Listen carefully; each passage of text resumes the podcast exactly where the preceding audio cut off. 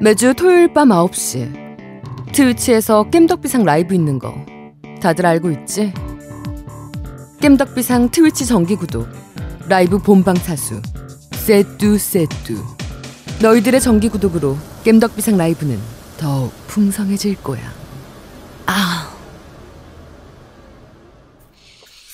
어, 너무 야한데? 자, 뭐가 뭐? 야해? 아 도대체 씨발 뭐 어떻게 뇌가 어떻게 생겨먹었길래 핫바가 야해? 아니, 뭐 그냥, 야, 뭐또 그렇잖아, 그게 왜. 야, 야, 그리고 야, 핫바가 도대체 뭐가 그런데? 음, 아니야, 그런, 그런 거야. 드듬 야, 다들 그렇게 생각하고 있을 거야, 속으로. 자 들어보세요. 드듬 탁 아. 야, 그새 또 집어넣네. 아, 씨. 자 분위기가 완전 다르지 않습니까? 다 들어보세요. 두둠탁? 드듬 탁 아. 다르죠? 음. 네. 아, 좋다. 네, 아니, 내 음란막이 잔뜩 들어간 게 아니고요. 아니, 그, 사- 그건 상식적으로 그렇게 연계가 되잖아요. 그리고 일, 일색생활 아니 어떻게. 그게 연기가 아니 돼? 핫바랑 그거는 야한 게 뭐? 휴게소에서 휴- 뭐야 고속도로 타다 휴게소 들어갔을 때 핫바 보면 막 어쩔 줄 모릅니까? 막 부끄러워서? 아니, 그, 거기서는 그게 적당한 장소니까 그냥 그런 거고. 딴 데는 이제 보통 편의점에서 핫바 이런 거 할 때 그, 그냥 그런저런 그게 있다. 야, 빨리 방송 진행해, 방송 진행해. 아이씨. 아니 그게 왜 핫바가 왜? 아니 자, 핫바 먹고 합니다. 왔다고 집에서 핫바 먹고 왔다고 애들이 있는데 핫바 먹고 왔는데 뭘? 아, 야, 빨리 방송이나 해. 아이씨, 진짜. 아유, 뭐, 그럴 수 있지. 일반적으로. 다들- 방울토메이더님 얘기하시는 아제트님한테는 휴게소가 폰허브인가 보네요. 비지장님 얘기하시네 변태남. 음. 아닙니다. 저기 아제트는 지진남입니다. 네, 그렇습니다. 그건 인정. 그렇습니다. 그건 팩트니까. 음. 네. 자, 자, 다들 속으로 상했을 거면서. 아, 정말. 요거 뭐? 클립 따여서 제가 봤을 때 지금 만지장님 방송 중이거든요. 요거 클립 따여서 만지장님한테 갈 것 같다는 생각이 번뜩 드네요. 아, 하지 마세요. 야, 빨리. 야, 그러자고 시키지 마. 그렇게 강요하지 마. 야, 빨리. 자, 다음. 자, 뉴스, 뉴스 빨리. 자, 2부 시작합시다, 2부. 네, 2부 시작하도록 하겠습니다. 자, 첫 번째 코너입니다. 뉴스를 씹어먹는 사람들. 와그작, 와그작, 와그작, 와그작. 냠냠.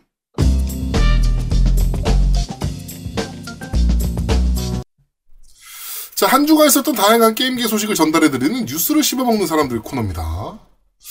자, 첫 번째 소식입니다. 어, 아마존이 클라우드 gaming 서비스에 뛰어들었습니다. 네, 월 5.99달러고요. 어, 이름은 루나라고 하네요. 루나. 그래가지고 좀 많은 게임들이 있어요. 생각보다 처음부터. 네. 그리고 유비소프트가 전략적인 파트너가 된 것 같습니다. 음. 네.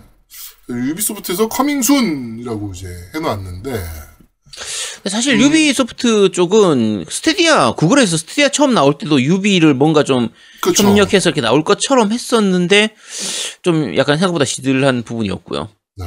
이번에도 아마존에서 루나를 하면서도 유비를 이렇게 좀 약간 내세웠었는데 가격은 비싸진 않습니다. 지금 얘기하는 걸로 했을 때 5.99달러, 6달러니까 한 달에 네. 6달러면은 대략 한 7,000원 정도밖에 안 되잖아요. 그쵸. 그러면 가격적인 메리트는 나쁘지 않은데 이제 결국은 우리가 비교하게 되는 건 엑스박스 쪽 게임 패스하고 비교를 하게 그렇죠. 되거든요. 네. 그러면 이번에 마소가 베데스다 저기 제니맥스를 산 게 정말 큰 것 중에 하나가 마소는 자체 게임을 워낙 많이 갖고 있어요. 음.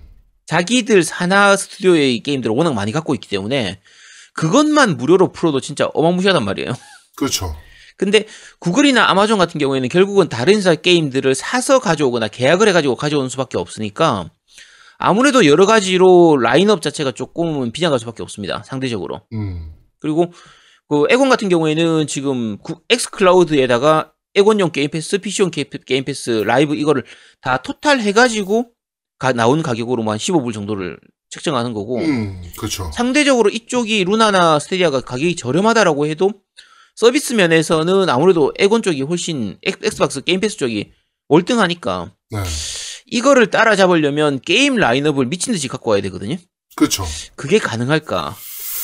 어, 일단 뭐 유비랑 협상도 하는 거 보고, 그 다음에 사실 아마존의 진짜 강점은 AWS잖아요. 음, 그쵸. 예.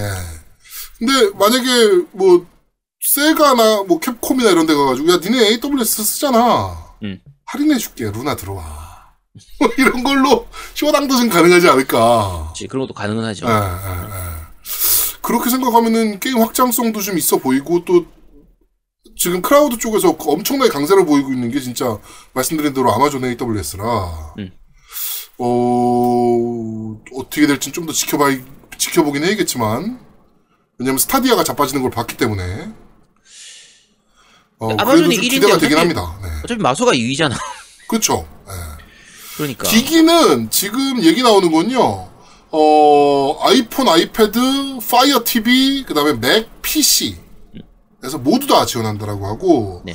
어, 그 다음에, 어, 1080p와 60%, 60프레임을 하고 4K는 조만간 지원하겠다라고 얘기했고요. 또 이게 좀 좋아 보이는 것 중에 하나가, 어, 동시에 두 개 기기에서 스트리밍이 가능합니다. 그쵸. 네. 요게 조금 강점이 될 수도 있죠. 음. 네. 그러니까 두 명이서 같이 쓸 수 있는. 어, 한 명만 하면 두 명이서 쓸 수 있는 거니까. 예. 그렇게 생각하면 가능하긴, 가- 강점이긴 한데, 현재는 미국만 지금 얼리 액세스를 진행하고 있다. 네. 네. 이렇게 보시면 될 것 같습니다. 그러니까 구글 스테디아 같은 경우에 사실 좀 약간 빠그라든 것 중에 하나가 별도로 사야 되는 거. 그러니까 우리가 넷플릭스 같은 경우에는 넷플릭스 월 구독료만 내면 더 이상의 추가 비용이 필요가 없었잖아요. 네. 근데 구글 스테디아 같은 경우에는 거기에다가 추가 비용들이 있었기 때문에 이게 결국은 좀 문제가 됐고 발목을 잡았던 건데 네. 과연 이제 루나 같은 경우에는 어떤 식으로 운영을 할지 좀 더 지켜보긴 해야 되거든요. 음. 근데 결국은 아까 말씀드린 것처럼 마소처럼 자체 게임 스튜디오를 가지고 있느냐 없느냐라는 부분, 자체 플랫폼이 있느냐 없느냐라는 부분이 결국에는 차이를 만들어낼 수밖에 없기 때문에 음, 음. 이거는 나쁘진 않죠. 결국 이런 거 아, 많이 생기는 그러고 건 좋습니다. 보니까 또 트위치도 갖고 있잖아. 그렇죠. 아마존 트위치하고 같이 어, 있으니까. 트위치랑 연계하는 것도 엄청난 큰 강점이 될 수도 있겠네. 음. 그래서 네. 오히려 구글보다는 근데 구글도 유튜브가 있잖아 원래 사실은. 물론 이제 스트리밍에서는 트위치가 더 그렇죠. 뭐 압도적으로 압도. 압도적으로 앞서고 있긴 하니까. 그렇죠. 그래서 어쨌든 여러 가지 에- 에곤 쪽, 그러니까 게임 패스하고는 다른 어떤 서비스를 제공하고 차별화된 뭔가를 보여줘야 되는데 과연 어디까지 보여줄 수 있을지 이건 좀 지켜봐야겠죠. 네. 드듬탁 아 어찌됐건, 아직 다 얘기 안 끝났는데, 씨발. 네. 어찌됐건 기대가 좀 되는 서비스인 건 확실하게 보입니다. 네. 안 합니까? 아, 아까 했어요. 한 번만 하는 거야. 네. 자, 어, 두 번째 소식입니다. 스파이더맨 리마스터의 참사는 소니가 동떨어져 있다는 걸 보여준다라는 소식입니다. 어, 스파이더맨 리마스터가 굉장히 특이한 방식으로 판매를 합니다. 그렇죠. 그러니까 플스 4, 그러니까 플스 5로 나올 때 어, 하위 호환이 되는 플스 아니 하위 호환이 아니죠. remaster로 기존에 나왔던 스파이더맨을 같이 할 수 있는데 그게 플스 4판에 같이 포함되어 있어요. 네. 그러니까 뭐라고 해야 되지? 그러니까 패키지라고 해야 되나? 이렇게 끼워 팔기로. 그러니까 결국에 플스 5거그 저거 뭐죠? 스파이더맨. 모랄레스 어, 네. 그의 그 제일 좋은 ultimate 판을 사면 다 할수 있고 음. 아니면 20불을 추가로 내야 되고 그치. 예, 뭐, 뭐 이런 방식이야. 결국에는 리마 장사 하겠다는 얘기잖아. 음. 예. 그 이제 그것에 대해서 어 여기 이제 기사에서는 Spider-Man Remaster가 분명히 긍정적인 면이 있다. 초당 60프레임 제공하고 신규 캐릭터 모델과 표정, 애니메이션 등 막대한 업그레이드가 됐다. 음. 문제는 PS5로 무료 업그레이드를 제공하는 게임이 점점 늘어나고 있는 와중에 얘는 돈을 요구하고 있다는 점이다. 그쵸. 네, 이렇게 그러니까 사실. 비슷한 방식의 판매 전략을 썼던 게 이게 처음은 아닙니다. 그러니까 어, Modern Warfare 같은 경우만 해도 플스4나 엑원용으로 나올 때 7만 당시에 그때 아니 Infinity Warfare 아 때. Infinity Warfa 그러니까 Infinity Warfare 할 때 Infinity 맞지? Infinity Warfare 할 때 이제 그 디럭스 판이었나 어쨌든 요 비싼 edition을 사면 거기에 Modern Warfa가 끼어져 있는 이런 식으로 판매를 했었거든요. 네. 근데 그 당시에는 이제 하위 호환이나 이런 부분들 무료 하위 호환 지금처럼 Smart Delivery 하는 그런 게 없었던 시절이니까 그냥 그래도 사람들이 아 그리고 뭐저 같이 두 개 합해 가지고 사는 거니까 뭐 나쁘지 않네 이 정도로 생각을 했었는데 지금은 이제 마소라는 비교 대상이 있단 말이에요. 그렇지. 마소 쪽에서는 이제 원래 엑원용을 게임을 갖고 있으면 엑시엑 쪽으로는 무료로 리- 거의 remaster가 되는 수준으로 해서 무료로 플레이를 할 수 있다든지 아니면 그게 아니라도 플스4 게임들 중에서 일부 게임들은 플스4로 무료로 할 수 있는 게 있는데 음.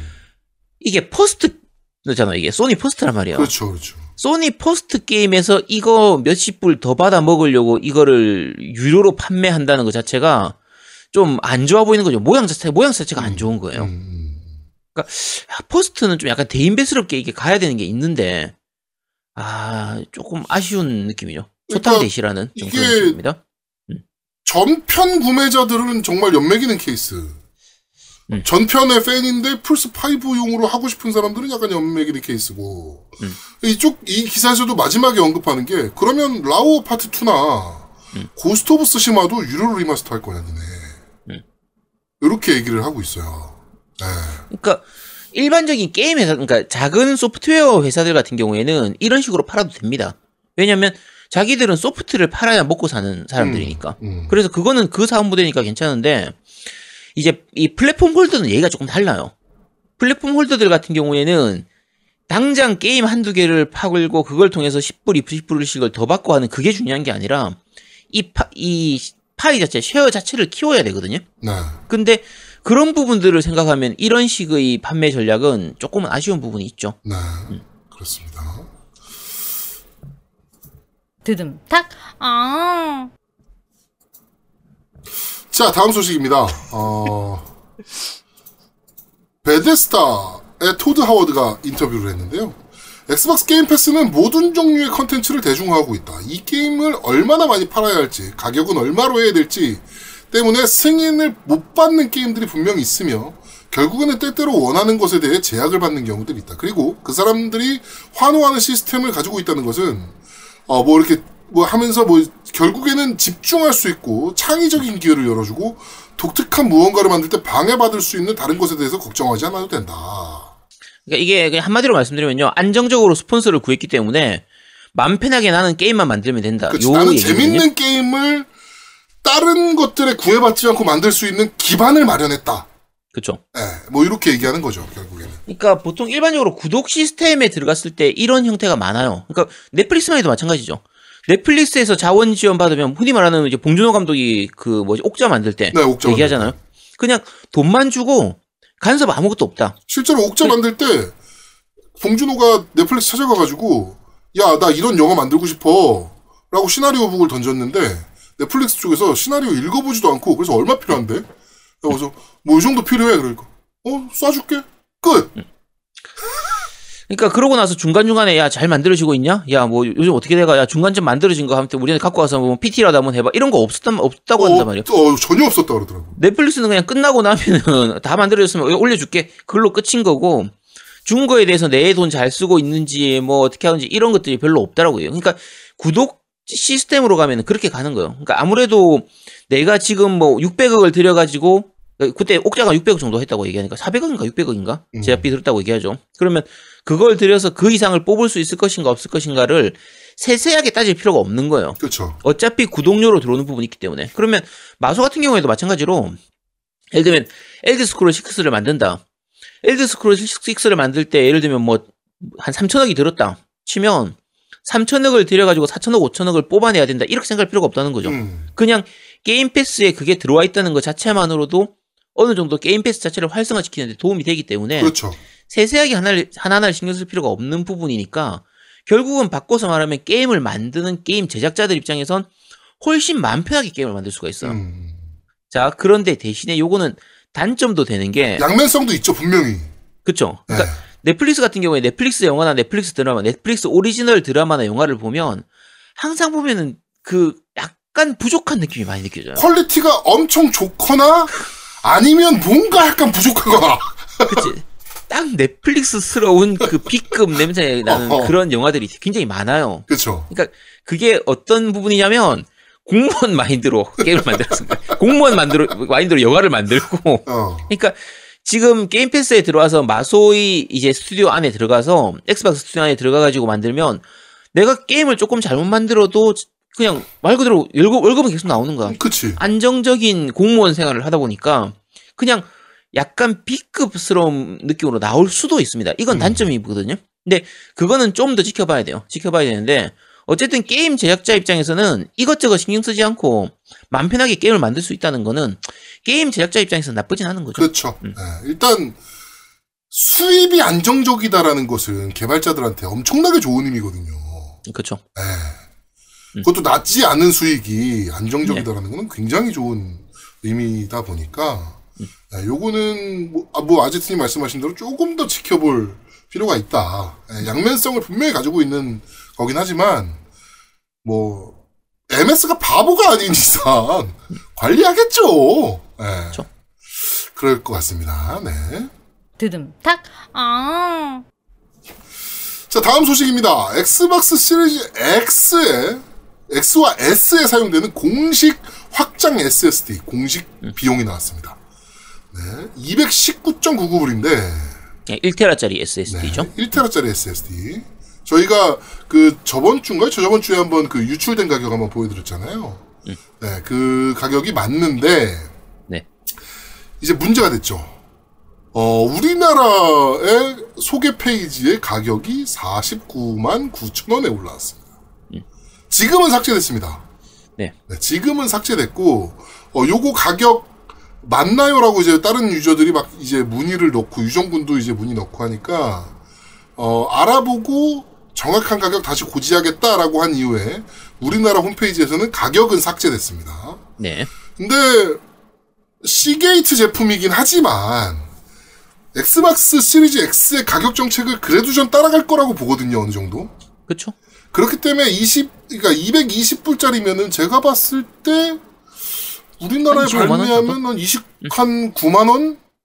뭐이 정도? 아이 그, 그보다 낫겠지. 그 정도보다 낮을라나? 한 20, 저는 한 25만 9천 원 이 정도나 싸게 잡으면 24만 9천 원, 25만 원 정도 선이고 음. 비싸게 잡아도 27만 원은 안 넘을 거라고 보거든요. 네. 음. 근데 이게 방열판 달린 어, M.2 그 V 아, MVNM이 M.2 네. SSD라고 생각을 하고 그다음에 엑스박스에 커스텀된 거라고 생각을 하면 220불이 1테라면 나쁜 가격은 아니거든요, 사실은. 그- 괜찮은 가격이죠. 네. 이게 하드디스크 1테라고는 다르고요. 그다음에 일반적인 외장 SSD 1테라고도 달라요. 음. 일반적인 외장 SSD보다 이거 말 그대로 이거의 성능을 생각을 하면 이게 비싼 가격이 아닙니다. 네. 음. 그리고 이번에 그 공식적인 테이블 보니까 음. 그 외장 하드로는 Xbox Series X용 게임을 돌리질 못하더라고요, 아예. 아, 그쵸. 그러니까 이제 이 Xbox용 게임, 엑원용 게임이나 Xbox 360용 게임들은 돌릴 수가 있고요. 네. 이제 Series X용 게임들은 이, 요 SSD가 아니면 SSD를 쓰거나 그렇죠. 요 SSD 아니면은 네. 돌아가지 않는. 네. 네, 일반적인 외장 하드는 돌아가지 않죠. 네네네네. 아 지금 임명환님께서 정확히 얘기해 주셨네요. 어느 모 기업에서는 0.99달러를 3만 원으로 계산을 했어. 그치. 그럼 맞네. 오, 그럼 오, 진짜 맞는 것 같아. 싼데 그러네. 그러면 50만 원이면? 야, 0.99달러가 3만 1달러, 원인데. 그러니까 1달러가 3만 원이라는 얘기잖아. 그래, 1달러가 3만 원이니까 맞지? 야, 싸다. 50만 원이면 싸게 내놨는데? 음. 어, 예리하신데? 맞아요. 예, 임명환 님이 정확히 보셨네요. 네. 그렇습니다. 네. 하여튼, 가격은 좀 더 지켜봐야 한다. 네. 그리고 이게 실제로 그가 지금 아까 국내 가격으로 뭐 한 50만 원 정도 올라온 게 실제로 그 가격에 구입할 수 있는 페이지가 올라온 게 아니고요. 네. 그냥 임시로 올라왔던 거기 때문에 네네네. 그게 정해진 가격이라고 생각할 필요는 없습니다. 네. 그러니까, 네. 뭐좀 더 지켜볼 만하다. 네. 네. 그렇습니다. 네. 두둠탁. 왜 이거는 이거야? 아, 오리지널 한번 다시 듣고 싶어서. 음. 아제트가 낫다. 이건 아제트 걸로 하겠습니다. 네. 그게 중요합니까, 근데? 아, 되게 중요합니다. 네. 자, 알겠습니다. 자, 다음 소식입니다. 어, 일부 인플루언서들에게 엑스박스 시리즈 X 실물이 전달됐습니다. 네, 그리고 어, 조만간 새로운 공개를, 아, 새로운 정보들을 공개한다라고 하네요. 네. 부러워서 넣습니다, 씨부랄 거. 아니 저게 지금 종이 아니야? 종이 이렇게 저거 한 거 아니야? 저거 저 종이? 유정군도 했던데 종이로 이렇게. 종이는 아닌 것 같아요, 이거는. 네. 그치.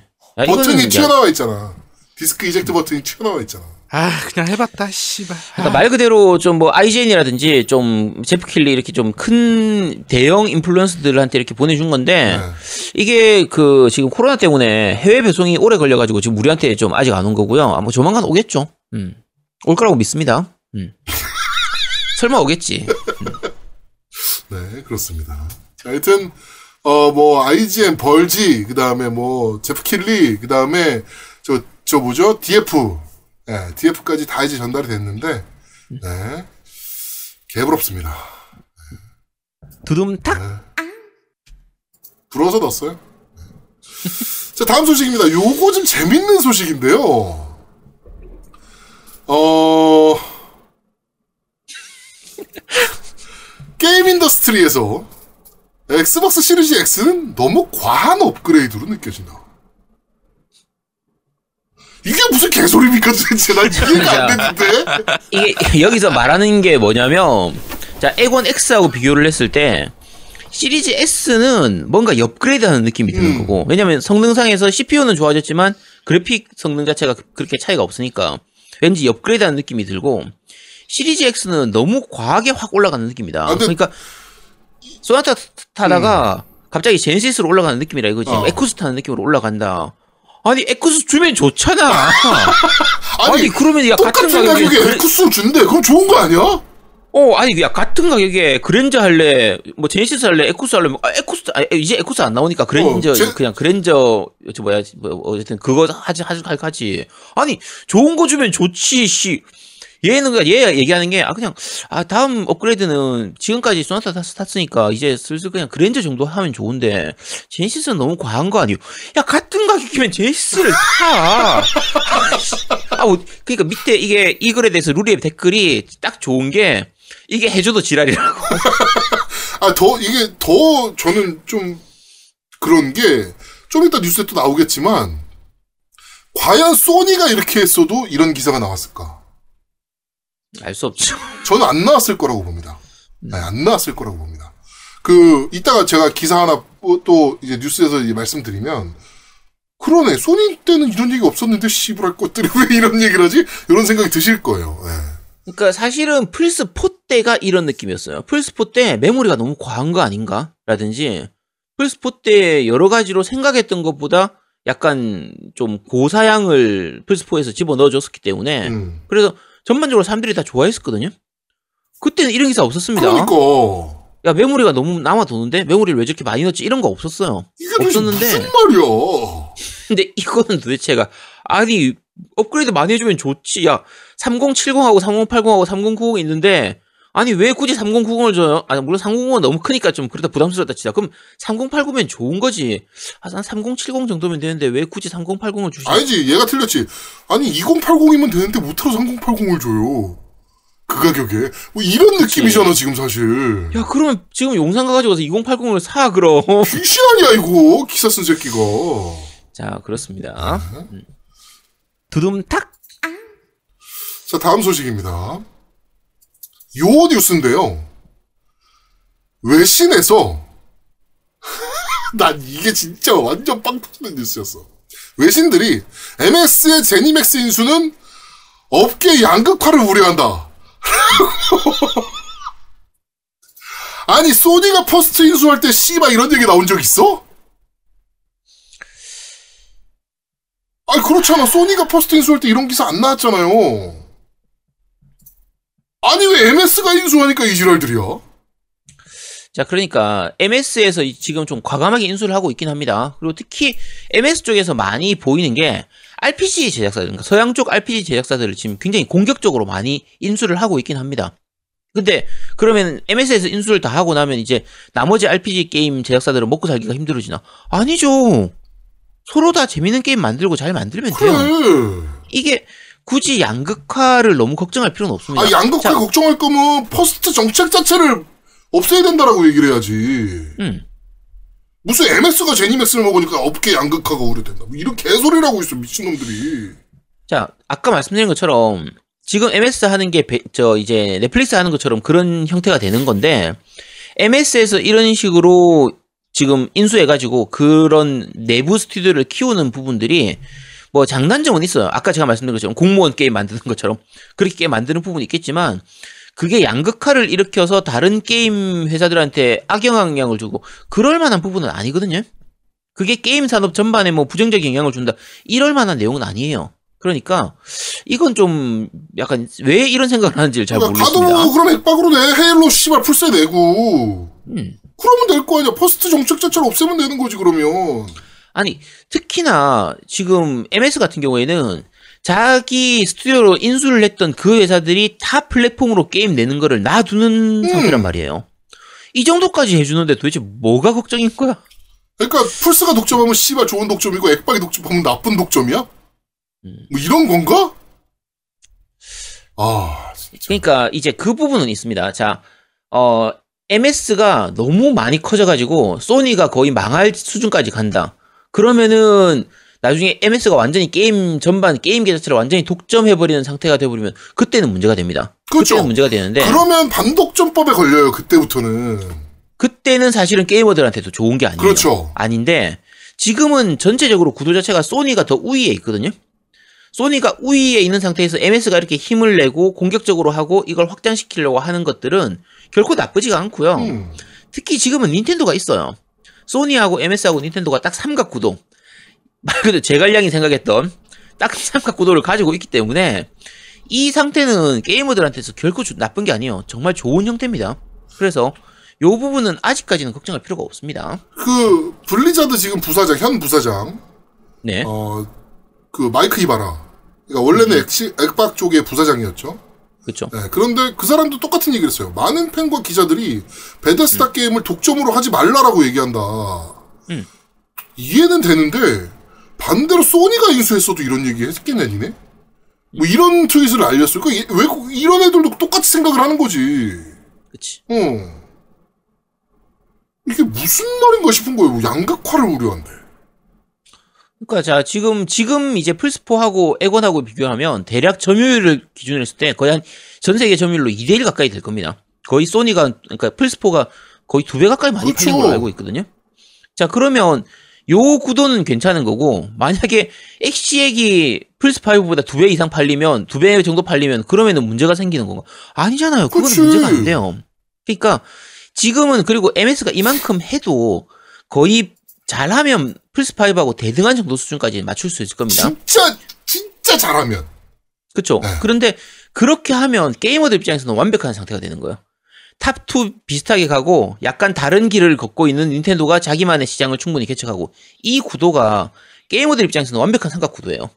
그래서 아직은 걱정할 필요가 없습니다. 전혀 그러니까 나는 문제되지 않습니다. 이런 거 계속 기사 나오면 마소가 빡쳐가지고 아이 씨발 안해. 나 같은 성격이면 아 됐다 그래 안 해. 이러면 아니야, 그- 아니야. MS 성격이면은 어떻게 하냐면 야 여기 언론사 어디라고? 어, 얼마야? 이렇게 이렇게 얘기를 하겠지. 야, 야, 안 해. 그런 것도 필요 없어. 그냥 마수는 지금 마수는 대인배라서 그런 거 신경 안 씁니다. 그러니까 야, 그, 그래? 그러면 너 얼마인데? 야 뭐, 더 사 더 사 웃기다. 야 딴 데 어딨어? 야 스퀘어 에닉스 야 더 사 더 사 와 이런 거. 그치. 아 그리고 실제로 지금 마이크 그 MS의 대표 도 얼마 전에 컨퍼런스에서 동일한 얘기를 했어요. 게임사 음. 더 살 거야라고 얘기를 했어요. 네. 뭐야 이게? 쇼핑 중이죠. 어. 그래, 이 플로우시기님 얘기하셨네. 유튜브로 살 수 있는 유일한 유튜버, 빌 게이츠. 음. 광고를 안 걸어. 유튜브를 살 수 있는 유일한 유튜버야. 그렇죠. 퍼스트윈님께서 소니를 인수해라고 하셨는데, 이거는 문제가 돼요. 그건 안 됩니다. 이거는 반독점법에도 걸릴 거예요, 아마. 그 법적으로 걸리면. 반독점법 의 문제가 아니고 게이머들한테 결코 좋은 형, 그쵸. 형태가 아니고요. 게이머들한테도 정말 나쁜 일이에요, 그거는. 네. 저는 그거는 반대하는 쪽이고요. 그리고 소니 인수 못 합니다.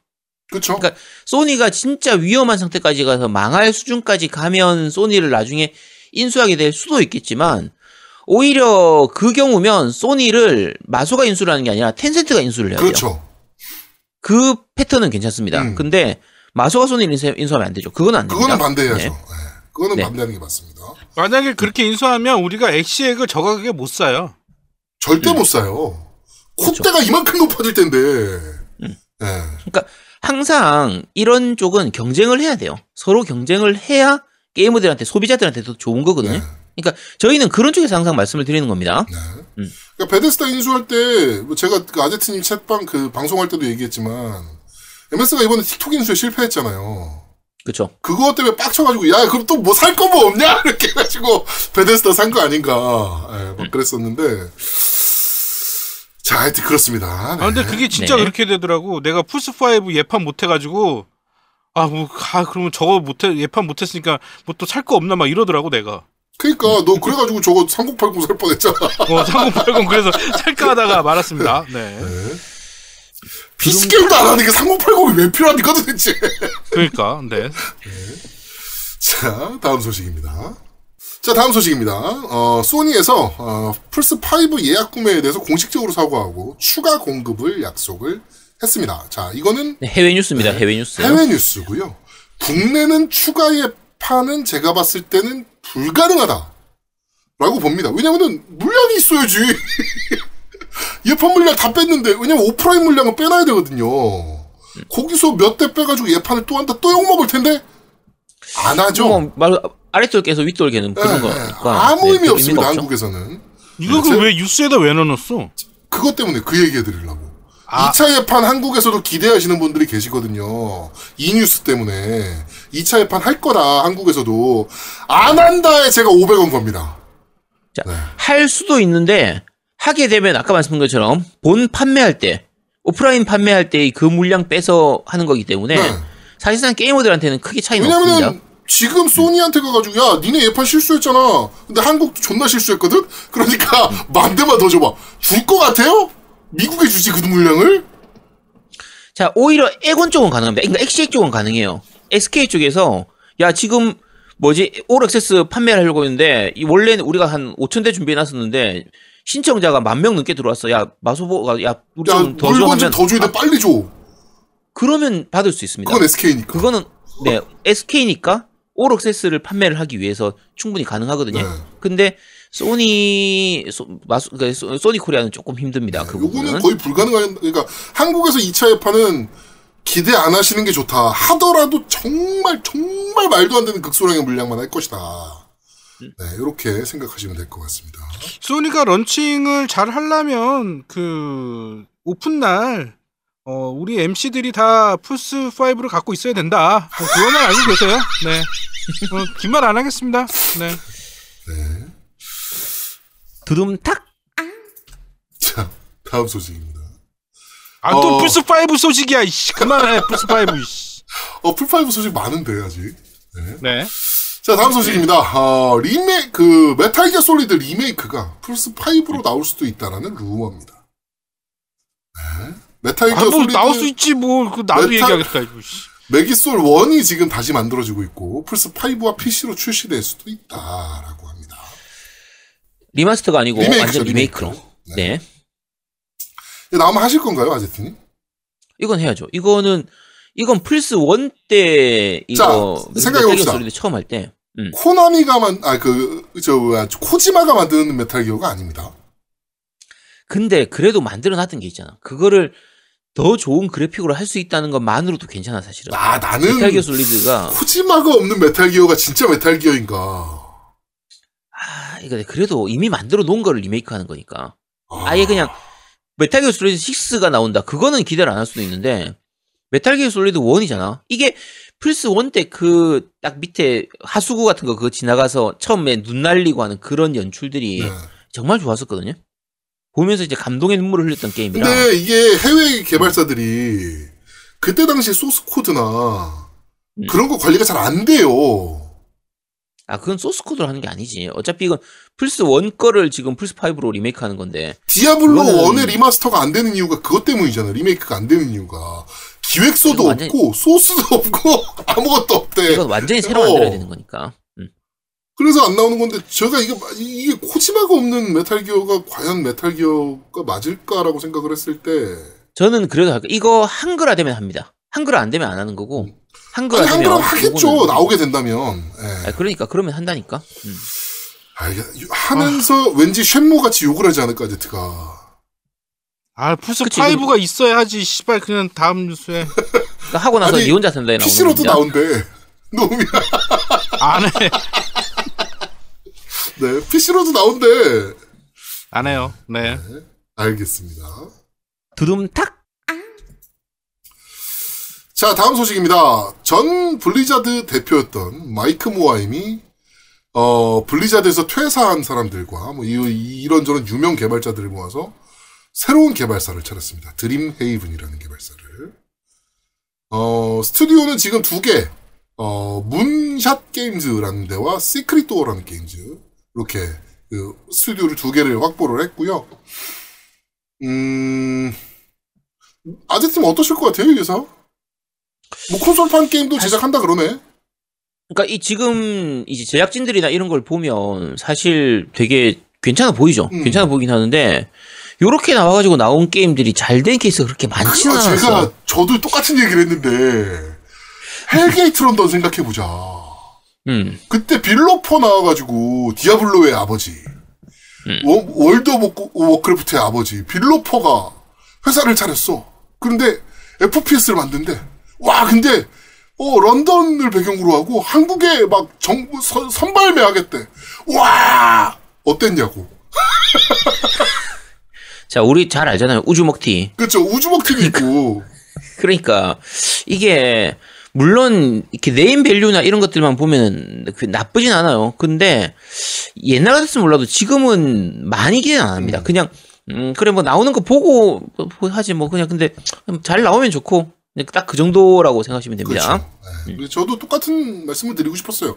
GTA 개발자 출신, 뭐 와우 개발자 출신, 그 다음에 또 뭡니까? 어, 일본의 닌자 가이덴 개발자, 프로듀서 어, 이런 애들 나와가지고 만든 작품들 보면 이게 확실히 그 회사기 때문에 만들 수 있었던 것도 있구나라는 게 다시 한번 느껴지거든요.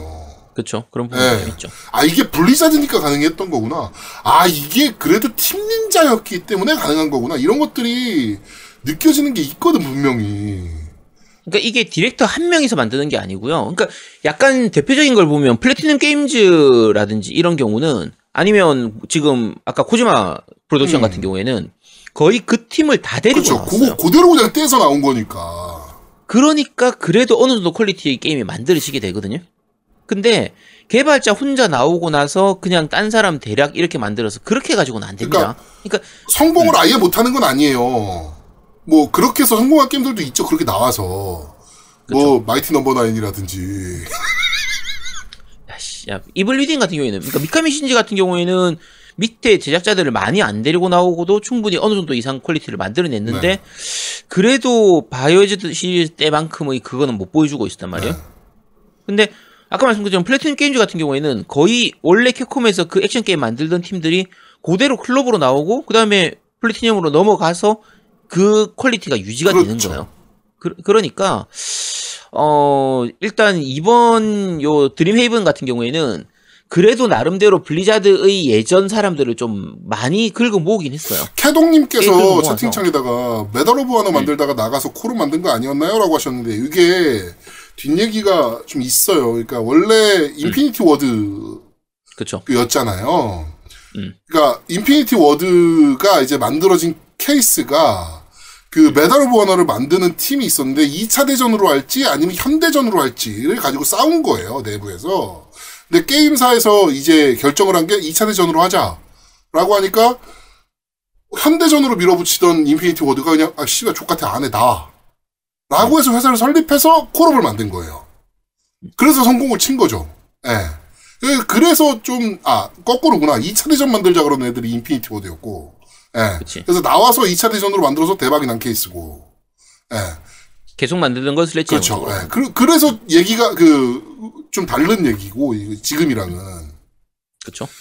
네, 하여튼 음, 기대를 그렇게 크게 하진 않겠다. 물론 기대는 네. 하겠지만 음. 와 씨발 존나 초명작을 만들어 줄 거야라는 생각을 하지 않겠다.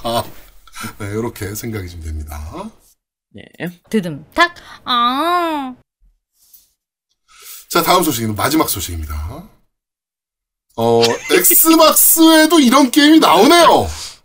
음. 네, 걸스타건 리메 아, 리턴즈가 발매가 결정됐고 한국어까지 지원이 확정됐는데 야, 걸스타건이 아니고 그냥 네, 걸건. 그러니까 어찌됐건 참고로 원래 원제는 갈, 갈건입니다. 갈, 갈 건이었죠 원래는. 예. 그런데 재밌는 게 플스가 없습니다. 음. Switch랑 Xbox랑 Steam으로만 발매합니다. 네. 어 어떻게 된 걸까요? 이게 요즘 최근에 플스 쪽이 검열 삭제를 좀 많이 해서 그런 네. 건지 왜 그런지 잘 모르겠어요. 근데 어쨌든 뭐 나오면 좋죠. 야, 아제트가 엄청나게 좋아할 게임이거든요. 엄청나게 막 교복 입은. 아가씨들이 빤스 보여주고 막 이러거든. 아니야. 근데 이거 근데 그 그냥 이 슈팅 게임으로서 그러니까 일반적인 슈팅 게임하고 좀 다르죠. 예전 같았으면 예전에 gun 슈팅 게임이잖아요. 그러니까 오락실에서 하는 뭐 Time Crisis. 같은 네. 그런 거, 뭐 Virtua Cop 같은 그런 게임을 패드로 하는 느낌의 그런 이제 gun 슈팅 게임이거든요. 네. 어 근데 뭐 그냥 그냥 그냥 가볍게 가볍게 즐기기는? 나쁘지 않은 게임입니다. 어 이건 뭐 할 수도 있고 안 할 수도 있고 뭐 팀망치님이 보내주면 하고 아니면 마는 거고 뭐 그렇습니다. 야, 미치겠다. 딱히 뭐 이런 게임 별로 좋아하진 않거든요. 아, 이 표정은 뭡니까, 그럼? 아니 아니 그 저, 저는 이런 게임 그렇게 아니, 좋아하진 이 않아요. 표정은 뭐냐고요. 지금. 자료화면에 이 표정은. 아니 그러니까 이런 게임 뭐 그냥 이제 샤랄라 하고 이렇게 뭐 핑크 핑크 하고 이러면 뭐 좋진 좋긴 한데 근데 뭐 제가 딱 이런 게임 좋아하는 얼굴이 스타일은 아주. 발그레 하세요. 아, 아니 이 화면이 밝아서 그래요. 화면이 밝아서 비쳐가지고 그런 겁니다. 음 그렇습니다. 아 근데 저게 사실은 컨셉이 실눈 뜨고 이렇게 보는 거였는데. 그렇습니다. 어제 그 가르 그 Gal Gun 어, 그냥 한두 번만 하면 되는 거지 뭐 많이 굳이 할 필요는 없는 그- 그런 한두 게임이라. 번을 한다고요 저거를? 음 아니 그게 아니라 한두 시리즈만 해보면 되는 게임이라서. 음. 리턴즈인데? 처음 나올 땐, 음, 처음 나올 때는 컨셉이 되게 특이했죠. 그러니까 이게 그때 제가 우리 한번 방송에서 소개했었죠. 이거 갈거는. 그러니까 했나, 이거? 여자애들한테 이제 그 페로몬 샷이라고 해가지고 이제 그 하트 뿅뿅을 쏴가지고 맞추면은 애들이 나한테 반하게 되는 그렇게 하는 그런 몰려드는 여자애들한테 그런 식으로 총을 쏴서 이제 그런 설정입니다. 그래서 뭐 약간 특이한 설정이었고 일본에서 그때 게임쇼에서 할 때도 독- 아마 동경 게임쇼였던 걸로 기억하는데 그때도 굉장히 특이한 프로모션 이벤트들을 해가지고 약간 이슈가 됐던 게임이긴 한데 뭐 이- 그거 이제 많이 봤으니까 지금은 뭐 하면 좋고 아니면 많은 그냥 그 그냥 정도입니다. 보내주긴 하겠다. 그치 보내주면 스트리밍. 하실 겁니까? 보내주면 하겠죠. 음, 알겠습니다. 그렇습니다. 자, 이번 주 뉴스를 씹어먹는 사람들은 여기까지 진행하도록 하겠습니다. 네.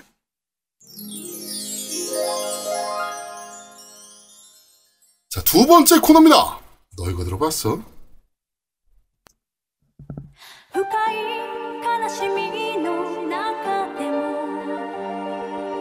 자, 지금 나오는 곡은 영웅전설 시작의 궤적 주제가 No End No World 곡입니다. 자막이 그래도 한글로 붙어 있죠, 이거는. 네.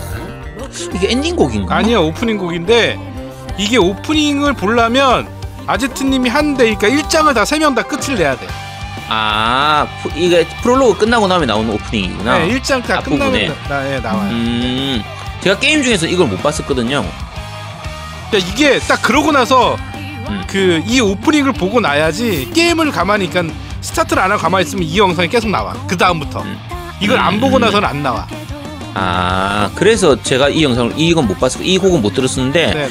이번에 영웅전설 시작의 궤적은 그냥 딱 궤적스러운 스타일의 그냥 그대로의 곡입니다. 전반적으로 그러니까 퀄리티가 아주 높고 그러진 않지만 궤적 시리즈 중에서는 괜찮은 편이에요. 아, 그러니까 굉장히 이게 거. 이때까지 궤적 게 노래 스타일이랑 좀 달라요. 음. 약간 그 단조 느낌의 곡인데 음. 곡 스타일이 완전 달라졌어. 음. 근데, 근데 이런 곡 스타일이 너무 좋아요. 그쵸.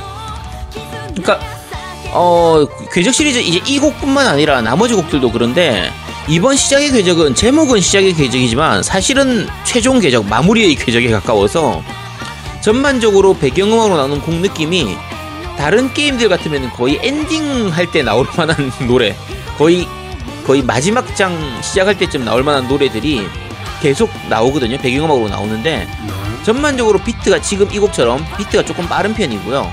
약간 흥분되게 만드는 조금 뭔가 사람을 고조시켜주는 그런 부분들이 많아서 꽤 괜찮은 편입니다. 스토리 진행하고도 잘 맞는 편이고 그냥 편하게 듣기도 좋고요. 요거 그 타이틀로 구입하신 분들은 아마 그 동봉되는 그 CD가 있을 거거든요. 음악 CD OST가 미니 OST죠. 한 6곡인가? 있었을 텐데 네. 거기 있는 곡들도 전반적으로 다 퀄리티가 괜찮은 편입니다. 네.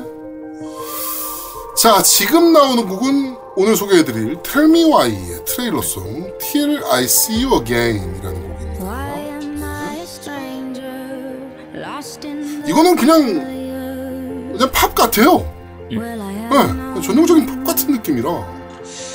이게 배경 자체가 약간 시골 마을 이런 느낌으로 배경으로 해서 게임이 이제 진행되는 스토리인데 네. 그리고 약간 잔잔하면서도 몽환적이고 조금 슬픈 내용도 있고 음. 뭔가 비밀을 찾아가는 이런 부분들이라 어떻게 보면 팝이기도 하고 미드에서 자주 들을 수 있을 것 같은 좀 그런 배경으로 그러니까 보통 우리가 미드 보다 보면 중간쯤에 고조되는 장면에서 이런 느낌의 팝 노래들이 하나씩 들어가게 되잖아요 그렇죠, 그렇죠. 삽입곡으로 보컬곡들이 들어가게 되는데 거의 그런 느낌으로 진행되는 그런 이 실제로 게임에서 나올 때도 이 곡이 나오는 장면이 거의 그런 느낌에서 나오게 됩니다 그래서 저도 그 부재중 전화님이 말씀하셨는데 지금 아델이 부르면 딱 분위기가 좋을 것 같다라고 하셨는데 저도 그 생각을 했거든요. 음. 아델이 부르면 진짜 좋겠다 노래. 네, 이 생각했거든요. 그렇습니다. 네. 신데렐라 부- 그러니까 저 샹글 샹그리에 샹그릴라 샹그리에 아니 저거 저거 샹, 불렀던 샹들리에 샹들리에 불렀던 그 가수가 불러도 괜찮을 것 같은데 그렇습니다. 네. 아델 부르기에는 조금 곡이 약한데 아델 아델은 좀 좀- 괜찮지. 이 아델은 좀더 분위기가 되게 강렬한 느낌이라. 목소리가 이렇잖아. 아니지 목소리로 따지면 그 화상가 그 마리아 부르는 음 걔 목소리가 잘 어울리지. 거기도 괜찮죠 그래 화사도 괜찮네. 음. 화사도 괜찮다. 만지장님 보고 그럴까? 자, 어쨌든 곡은 편안하고 무난하게 들, 듣기 괜찮습니다 약간 슬픈 느낌도 있고 좀 몽환적인 느낌도 있고 그런 거라 게임 분위기하고도 잘 맞고요 그냥 이 곡 같은 경우에 곡만 들어도 괜찮은 편이에요 자 끝까지 듣고 오시죠. 네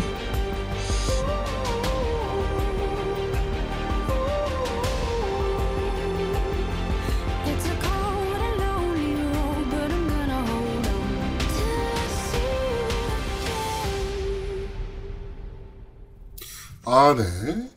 어 오늘 어 너희가 들어봤어는 영웅의 전설 아 영웅 전설 시작의 궤적. 뭐라고? 엔드 영웅의. 전설? 영웅의 전설입니까? 네? 그다음에 텔미와이의 트레일러송 Till I See You Again 이렇게 두 곡 듣고 왔는데 어 좀 전에 아제트님이 그 샹들리에 얘기하셨잖아요. 음.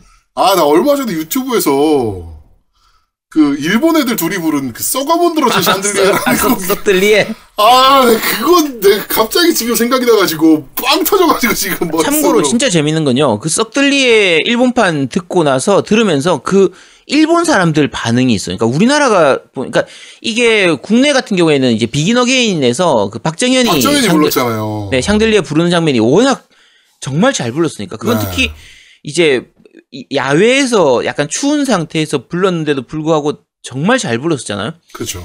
이거하고 비교가 되다 보니까 일본에서는 그 무대에서 아이돌에 둘이서 나와가지고 부르는데 막 자기 뽕에 취해가지고 막 눈물 글썽글썽해서 부르는데.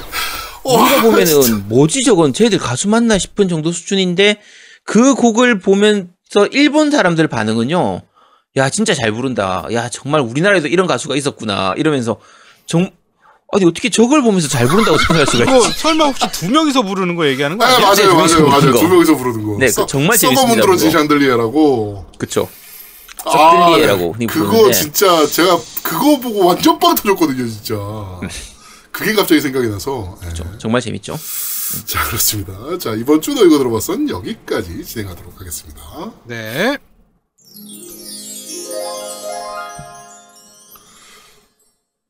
세 번째 코너입니다. 3주 연속합니다. 너 이걸로 해봤어? 자, 오늘은 두 가지 제품을 소개해 드릴 겁니다. 자, 첫 번째는 KZ사의 ZAX라는 제품. 네, 맞습니다. 네. 어떤 제품입니까? 어, 뭐 실물은 그냥 일반 그냥 그 똑같은 이어폰이에요. 전에 설명드렸듯이 음. 어, KZ 뭐 ZSN 프로 X랑 동일하게 생겼어요. 네. 동일하게 생겼는데 이 제품을 설명을 잠깐 드리면 어, 16개의 유닛이 있고요. 그 다음에 7개의 balanced armature, 그 다음에 하나의 다, 그 dynamic driver가 있어요. 그러니까 굉장히 고가 제품들이 많이 들어가 있는 아주 정말 이어폰인 거죠, 그러니까. 좋은 이어폰이죠. 요러, 요러 똑같은 거, 요런 네, 거. 그렇죠. 그이 네. 그 in-ear 폰인데 자, 문제는 자, 잠시만, 자, 약간 구분 좀 할게요. 지, 지난주에 저희가 소개해 드렸던 게 KZ ZSN Pro X. Pro X였고 네. 네. 이, 이번 주에 소개할 거는 어, ZAX. ZAX. ZAX. 예. 이게 네. 바로 플래그십 모델이에요. 음. 네. 그런데 가격 차이가 전에 설명 들었던 프로 X보다 3배 차이가 납니다. 그쵸. 네. 세배더 비싸죠. 예, 한 네. 7만 원 정도 해요. 음. 네. 그런데 저렇게 좋습니다. 아, 이게 더 좋아요? 그게 가격 대비 너무 좋아. 그러니까 음. 그거는 그 ZSN Pro X 같은 경우는 하나의 그 balance armature랑 그 다음에 하나의 그 dynamic driver가 들어있어요. 하나씩 들어있어요. 그쵸. 네. 음. 그런데 우와 별 그러니까 분명히 좋아요. ZAX가 좋은데 음. 가격대를 비하면 그렇게 큰 차이가 못 느끼겠어. 아, 그럼 가성비가 별로 안 좋은 굳이 거죠. 세 배나 주고 이거를 살 이유는 없다. 그렇지 음. 없다. 그러니까 그냥 제가 저번 저저번 주에 추천드린 ZSM 프로 X 사세요. 그것 때문에 제가 또 오늘 했습니다. 네. 음. 일단은 그럼 잠깐만. 가격을 무시하고 성능만 보면 어, 떤 부분이 좀 더 좋은 것 같아요? 아, 더 신경 안 쓰면. 풍부하죠. 풍부하고 좀 더 표현력이 아무래도, 디테일이 좋고 네. 해상력이 좋아요.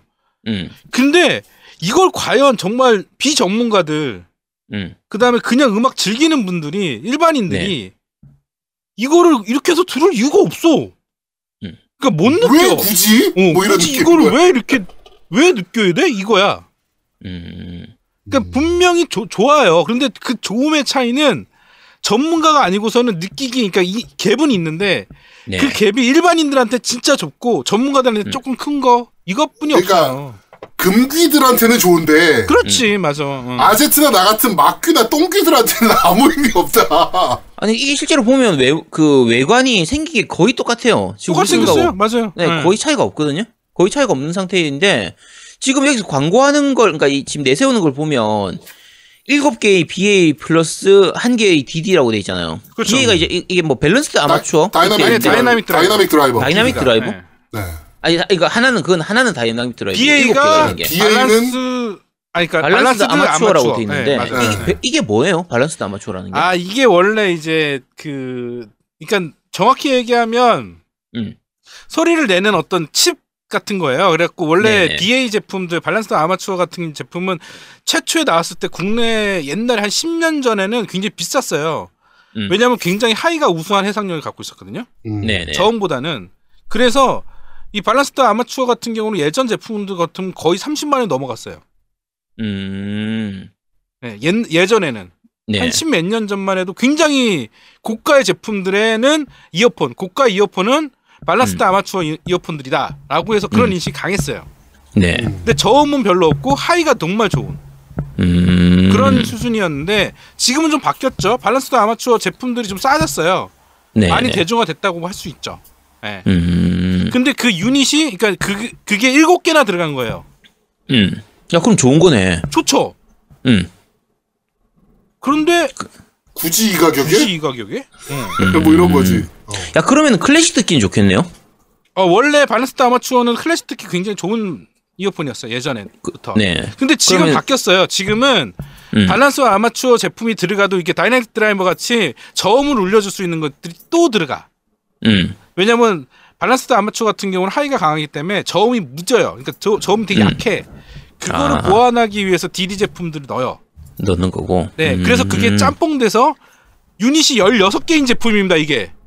유닛이. 음. 그러니까 야- 양쪽으로 8개, 8개씩 해서. 네, 유닛이 16개나 있는 제품이야. 음. 그런데 저는 그냥 이 제품이면 이거 3개 사겠습니다, 이거 3개. 알겠습니다. 네, 이거 3개 사겠습니다. 이거 지금 제가 총 4개 사가지고 하나만 뜯고 아직 안 뜯는데 음. 차라리 이거 계속 사겠어요. 그냥 진짜로. 게이밍용으로 하려면 지난주에 소개시켜드렸던 KZ, 아씨, 뭐지, 뭐, 어쨌든 뭐 프로 하는 거, 프로 ZSN X. 프로 X. 네. 음, ZSN 프로 X를 사라. 음, 네. 알겠습니다. 지금 저랑 아제트도 지금 이거 끼고 있는 거죠? 그쵸, 지금 계속 쓰고 네, 있어요. 이거 제가. 쓰고 있는데 편하기도 편하고요. 소리가 좋아요. 음. 맞아요. 기- 응. 응. 이게 사실 개인적으로 제일 좋은 건요. 요게 이 귀 뒤로 넘어가는 요 이 줄 부분이 요, 요, 요, 굉장히 요, 요 편해요. 부분. 네, 요 네. 굉장히 편해서 그래서 지금까지 그 전에는 이거 가이드 같은 걸로 이렇게 그 끼우는 방식으로 나오는 제품들은 좀 써봤었는데 이건 아예 줄 모양 자체가 이게 끼워져 있어가지고 가성비는 유선 제품 지금 최근에 산 것들 중에서는 이게 가성비는 제일 좋은 것 같아요. 음. 음.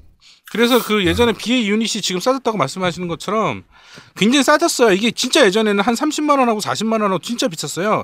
10년 전에 3, 3, 3 40만 원이면 지금 돈에 100만 원 돈 해요. 가치가. 음. 네. 10년 전이니까 제가 그 오디오 테크니카 거 BA 제품을 예전에 CK 시리즈를 썼었거든요. 근데 CK 시리즈가 그때 38만 원 정도 했었어요. 39만 원. 근데 그게 그거만 한 10년 썼거든요. 근데 그게 2005년도 금액이니까 38만 원 정도. 2004년, 2005년도. 근데 그걸 한 10년 썼어요, 진짜로. 음. 그러니까 BA 제품, 그러니까 들어간 유닛들이 들어간 제품도 진짜 고가 제품. 근데 지금 되게 많이 싸져가지고 지금 이렇게 엄청나게 쓰고 있는데 어, ZSM 프로 X가 너무 가성비가 좋다 보니까 굳이 ZAX 플래그십 모델을 쓸 필요가 없다. 음. 네, 제 개인적인 생각입니다. 네. 네. 알겠습니다. 자, KZ, ZAX는 굳이, 어. 악귀들은 살 이유가 없다. 네, 맞습니다. 네. 차라리 이전에 소개해드렸던 ZSM 프로 X를 사라. 네. 그렇죠. 이렇게 말씀이 되는 거고요. 네. 자, 다음은 어떤 겁니까? 다음은 정말 제가 깜짝 놀랐습니다. 이거는 진짜로 소개를 안 해, 안 할 수가 없어. 왜냐면, 네. 자, 요거입니다, 요거. 요거 지금 이 패, 패드를 거치하고 있는 요, 거치대입니다. 네, 패드 자, 거치대. 에이픽스 게이밍사의 title joystick holder라는 제품입니다. 네. 이게 원래 뭐였냐면, 어, 기본적으로는 뭐였냐면, 어, 책상 악세사리로 들어갑니다. 그러니까 gaming desk를 살 때 거기에 이제 부가 옵션인 거죠. 부가 액세서리. 그렇죠. 부가 악세사리로 들어가는 것 중에, 어, 그 gaming 그 책상 뭐가 있냐면, 에픽스 게이밍의 GD001. GD입니다. GD. GD001이라는 gaming desk의 약자겠네. 예, 오, 그러네. 예. 난 지드래곤인 줄 알았는데, 네. 하여튼, GD001이라는, 어, 게이밍 책상에 악세사리를 보면, 악세사리를 별도로 팔아요. 음. 그래갖고, 악세사리를 보면, 타이틀 조이스틱 홀더라고 있습니다. 네. 그런데, 아, 이게 책상 위에 미끄러워서 고무를 깔아야 된다고요? 저는 이거 아- 안 미끄러우던데? 아, 이게 미끄러워서 책상 고무를 깔아야 돼요? 그러니까 이게 지금 이렇게 하는 건데 이게 나는 패드 거치대가 이런 게 있었으면 했었거든요. 음. 이런 거치대. 그래갖고 인터넷을 좀 뒤져봤는데 하나씩 거치하는 건 한 만 원 정도 하고 패드를 이렇게 거치하는 것도 한 3만 원 정도 하는 거 제품은 봤어요. 네. 근데 이게 얼마일 것 같습니까? 저는 알고 있으니까 가격을. 네. 우리는 알고 있으니까. 근데 생각 가격 듣고 되게 놀랐어요. 어, 저게 그러니까요. 그거밖에 안 해? 저는 이게 어떻게 3,000원대에 나오지? 뭐 이런 느낌이지. 이게 3,900원입니다. 네. 그래서 아, 루안테님 이게 저는 이거 놓고 패드가 좀 무거우니까 아, 저는 에이펙스 책상은 그, 이, 그, 책상 그. 재질이 달라. 어. 재질이 아. 이렇게 결이가 있어요. 맞아 맞아 맞아 맞아. 예, 그래서 미끄럽다고 생각하실 수도 있, 있겠네. 음. 아, 근데 이거는 제가 지금 계속 썼는데 지금 하나도 안 미끄럽거든요. 그래갖고 음. 제 책상에 몇 개를 놨어. 저 이거 10개 주문했어요. 그래서 3,900원이니까. 어 10개를 주문했어. 그러니까 원래 뭐- 뭐 용도로 따지면 저게 아래쪽에다가는 패드 두 개를 놓고 위에다가는 게임 타이틀을 놓고 이렇게 하도록 이제 만들어져 있는 제품이긴 네. 한데 실제로 우리가 쓰면 그냥 패드 세 개를 얹어 놓으면 됩니다. 아니면은 패드 두 개 얹고 위에다가 헤드폰 걸면 되지. 맞아요. 작은 헤드폰은 걸 수 있어요. 음. 음. 그래갖고 이렇게 우리 몽이원 타이틀 있지 않습니까? 근데 위에는 잘 안 꽂혀. 밑에는 바로 꽂히는데 음. 위에 위에는 이렇게 올려놓든가 여기 꽂는 게 좀 어려 어려갖고 나 여기만 꽂고 이렇게 음. 이렇게 꽂고요. 그다음 패드 하나씩 거치하면 될 것 같습니다. 그래서 우리가 사실 게임 좀 많이 하는 사람들 같은 경우에는 집에 패드 보관하는 것도 애매하거든요. 진짜 그렇죠. 여기저기 굴러다니는 패드들도 많이 생기고 특히나. 우리 같이 게임기 다 쓰는 사람들, 그치. 예, 그런 사람들은 음. 어 더더욱 저런 게 필요하거든요. 그러니까 저런 거 한 두 개, 세 개 정도만 있으면 그래도 거실에서 너무 굴러다니는 패드 돌아다니는 것들은 좀 약간 정리할 수 있으니까 네. 어, 괜찮은 것 같습니다. 지금 여기 보시면 여기 엘리트 패드인데 이렇게 놓으면 딱 맞아요. 이 흔들림도 없어. 봐봐요. 음. 네. 약 음. 들리는데? 아, 이, 이- 이렇게 아, 대충. 예, 그다음에 이거 푸스 패드인데 이렇게 놓으면 돼요. 이게 기울어져 있어요 이쪽으로 안쪽으로. 음. 그리고 여기다가 헤드셋 이렇게 딱 올려놓으면 끝. 그러니까. 어. 예. 얼마나 좋아. 그러니까 두 개가 이렇게 들어가는 것 자체가 위에 하나 더 올릴 수 있어요 뭐든. 예. 그러니까 저게 가격이 비싸면 야 굳이 싶을 수도 있는데 4천 원밖에 안 하니까. 음. 그래서 싼 맛에 사기 되게 괜찮은 것 같더라고요. 그렇죠. 저도 그래서 한 두 개 정도 주문할까. 네. 그러니까 이게 원래는 책상을 살 때 같이 악세사리를 선택해서 들어가는 거면 추천 안 드리는데 음. 악세사리만 별도로 팔아요. 음. 그래갖고 이거 그러니까 딴 악세사리들은 다 그 책상에 조립할 수 있게끔 그 구멍이 나 있거나 그 네네. 맞물려 있어요. 근데 네. 얘랑 패드 홀더라고 해서 이제 그 태블릿 이렇게 홀더 하는 거는 이 두 개는 따로 그게 없는 거야. 음. 근데 얘는 너무 싼 거예요. 그래서 10개를 주문했어요, 제가. 음. 그래서 에리트 열 패드 개나 쓸게 같은데. 됩니까? 예? 열 개나 쓸 게 있습니까? 아, 제가 패드가 많잖아요. 패드를 아니 아무리. 많아도 엘리트 패드 4개. 그다음에 엘리트 패드 2 2개. 그것만 해도 벌써 6개입니다. 그러면 이거 벌써 3개를 써야 돼요. 그리고 우리 애들 한 명씩 이렇게 하나씩 줬죠. 그럼 벌써 4개. 그치. 예, 7개. 아니, 3개 남았죠. 우리가 그냥 생각해도 에곤 패드에다가 플스 4 패드에다가 그렇지, 나중에 그렇죠. 엑시엑 패드에다가 저 뭐야 패드 플스 5 패드까지 아 노미는 플스 5는 필요 없구나. 어, 없죠. 아, 필요 없는 게 아니라 없죠. 네. 네, 야, 정확히 이씨. 그런 식으로 매기냐. 저, 아니, 못된 새끼야, 저거, 지금 보면. 아니야 그냥 갑자기 생각나서 얘기한 거야. 야, 그런 식으로 매기네. 야. 자 그렇습니다. 나 됐다 그래. 방송 끄자. 야, 씨, 뭐 2시 넘어가면 뭐 3만 5천 원. 에이, 됐어. 네. 진짜 악랄한 새끼네, 와. 하여튼 이거를 제가 그래서 주문을 10개를 주문했는데 아 너무 좋더라고. 그래서 오늘 꼭 소개를 시켜 주고 싶었어요. 이게 제일 걱정인 게 어, 무게 중심이 아까 얘기를 했었어요. 우리끼리 얘기할 때. 음. 근데 무게 중심이 전혀 흔들림이 없어요. 무게 중심. 아, 그리고 쇳덩어리라 무게중심이 흔들릴 리가 없어요. 맞아요. 그다음에 이게 보시면 이렇게 앞으로 쏠려 있잖아요. 이렇게 이쪽으로. 네. 음. 예, 이쪽으로 쏠려 있어서 이- 이거를 잡아 주거든요. 이렇게 무게가. 음. 네. 괜찮더라고요. 네. 그렇습니다. 네. 자, 이번 주 너 이걸로 해봤어는 KZ사의 ZAX라는 요 이어폰, 그리고 에이픽스 게이밍의 타이트 조이스틱 홀더. 굉장히 저렴한 제품입니다. 요, 제- 요 제품은. 네, 그러니까 요거, 어, 한번 소개해 드려 봤습니다. 필요하신 분들은 구매해서 쓰시면 될 것 같습니다. 절대 광고 아니라는 점. 앞 네, 광고 뒷광고 아닙니다. 없습니다. 뒷광고도 아니고 이거는 무조건 광고 아니에요. 저돈 네. 일절 받은 것도 없고요. 이거야말로 정말 내 돈 내산! 어, 내돈 네. 내산입니다. 네. 네. 그런 제품이니까 네, 그런 걱정하지 마시고 어, 괜찮겠다 싶으신 분들은 그냥 검색 한번 해보시고 사시면 될 것 같아요. 네, 맞습니다. 네. 자 이번 주 너 이걸로 해봤선 여기까지 진행하도록 하겠습니다. 네.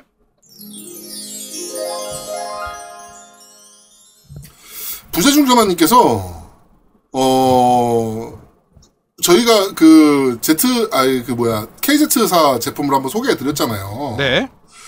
어, 그래가지고 플래그십 모델이라길래 ZAX가 이걸로 주문을 하셨대, 이미. 어, 이미 주문을 해서. 통관까지 지금 완료가 돼 있는 상황인가 봐. 그래가지고, 지금 마지막에 얘기하신 게 광고라면 제가 망했네요. 라고 네, 뭐 앞서가면 안 됩니다, 그래서. 사람이 너무 앞서가면 안 돼.